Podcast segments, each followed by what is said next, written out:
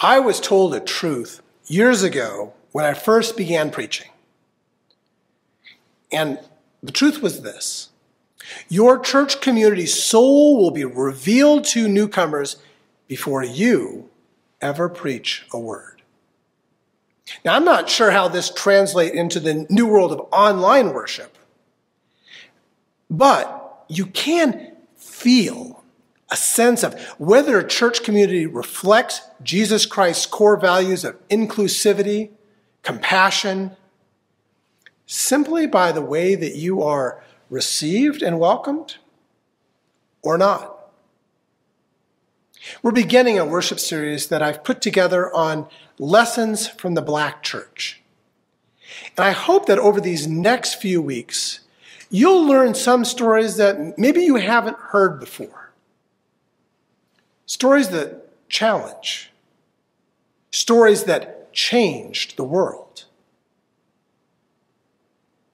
In the same year that the Revolutionary War ended in these United States, the promise of freedom from tyranny, that, that promise was a beacon of hope to slaves from Africa. A promise then denied by the, the politics that shaped the original Constitution, which to this day still reads that a black man counts as three fifths of a person. Now, although there are later amendments which changed the law, that is still what it says. You are all God's children through faith in Christ Jesus. All of you who were baptized into Christ have clothed yourselves with Christ.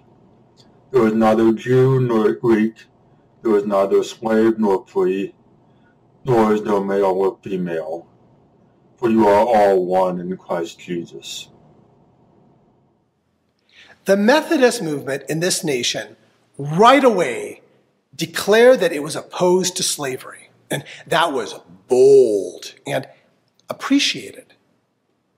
Right away, you see black people flooding into Methodist churches all over.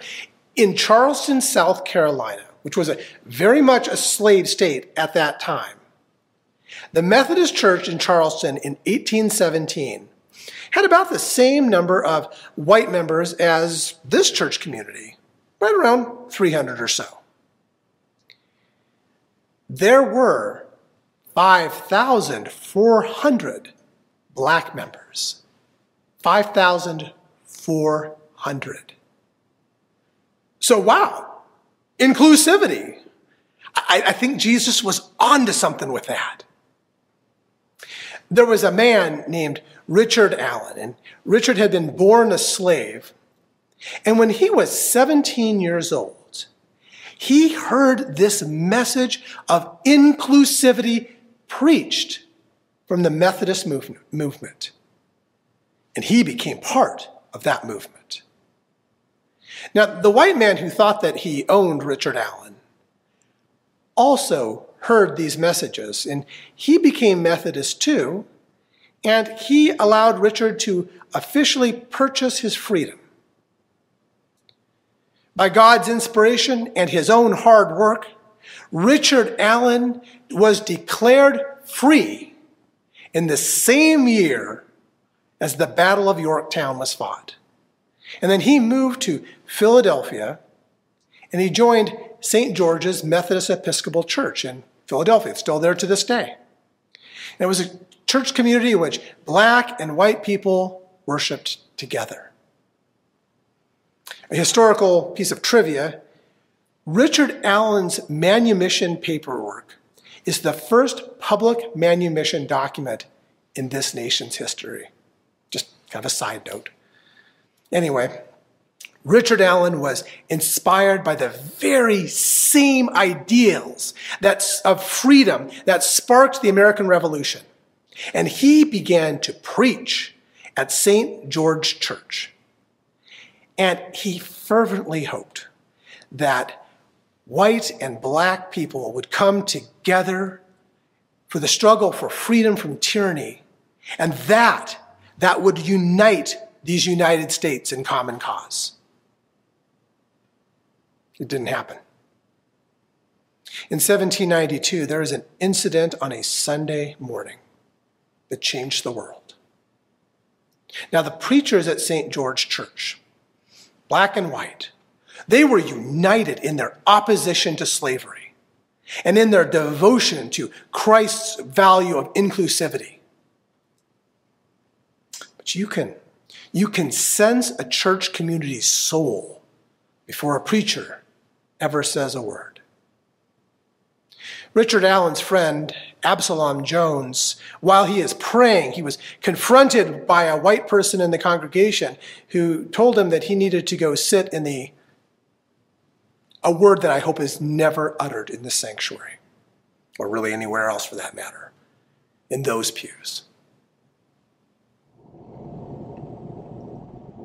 The truly happy person doesn't follow wicked advice, doesn't stand on the road of sinners, and doesn't sit with the disrespectful. Instead of doing these things, these persons love the Lord's instruction and they recite God's instructions day and night. They are like a tree replanted by streams of water, which bears fruit at just the right time and whose leaves don't fade. Psalm number one. That day, Richard Allen and his friend Absalom Jones decided not to sit with the disrespectful. They got up and left, along with the black members. And they replanted themselves in a new black church community that they called the Free African Society. A century later, W.E.B. Du Bois, the founder of the NAACP, called this moment the first wavering step of a people toward organized social life.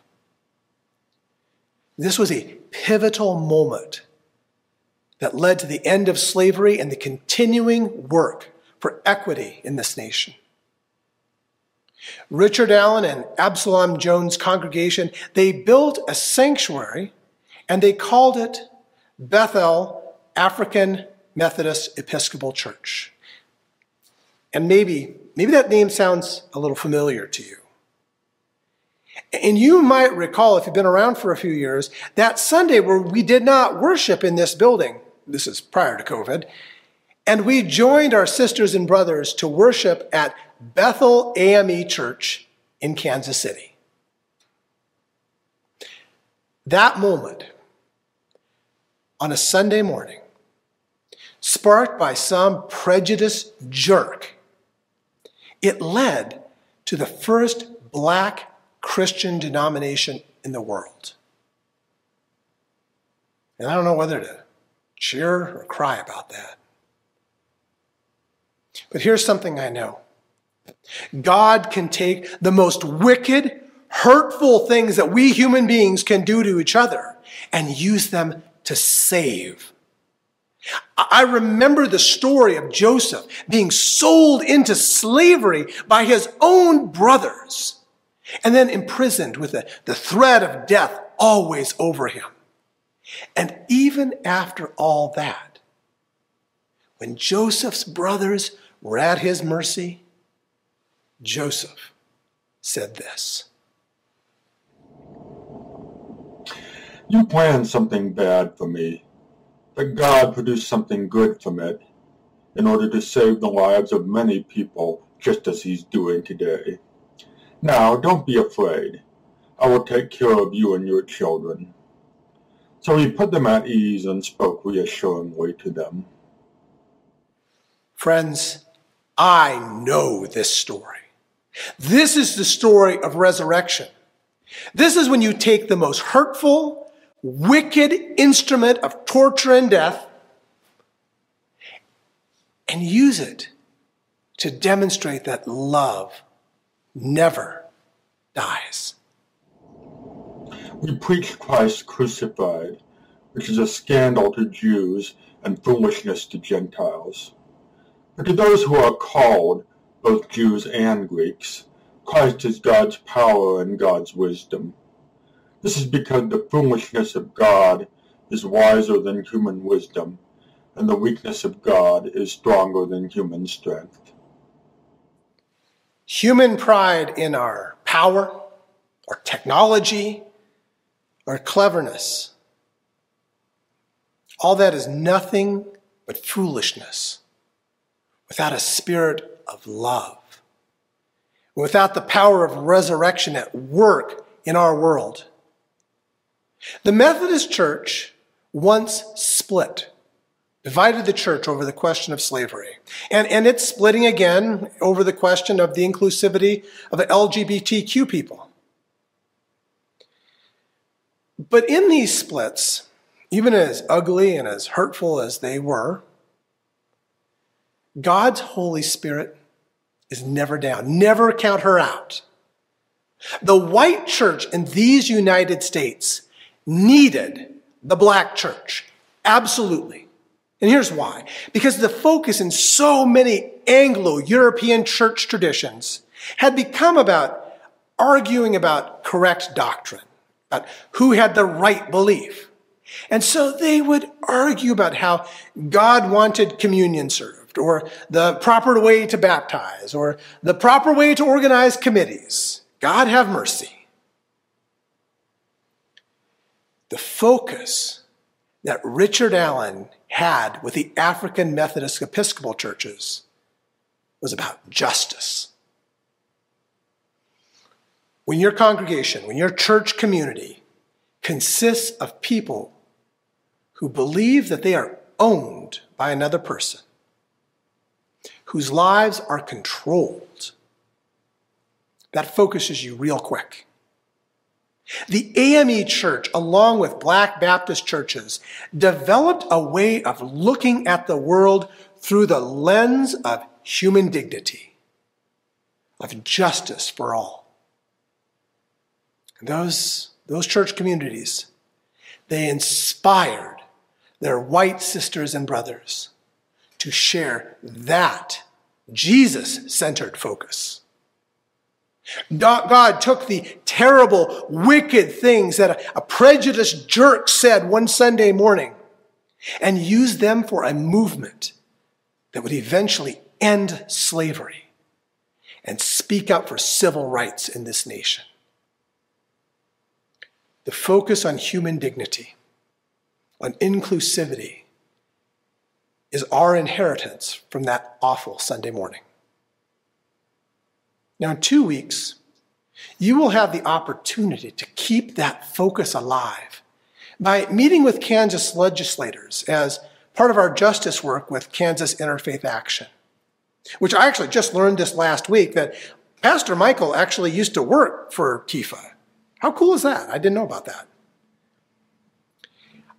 I've got the information on screen right now about how you can just click to register to take part in that right now. God's Spirit is alive and well. And she is working through Christ Church still. Will you join me right now in a, a prayer thanking God for that? Holy Spirit, you call together this thing we call church. Not a place, but a movement in this world based in the values and the teachings of Jesus. Use your power of resurrection to take even our worst moments, our stupid decisions, and use them to save lives. Use the power of your inspiration to move us to stand up for a better world. God's kingdom on earth as it is in heaven.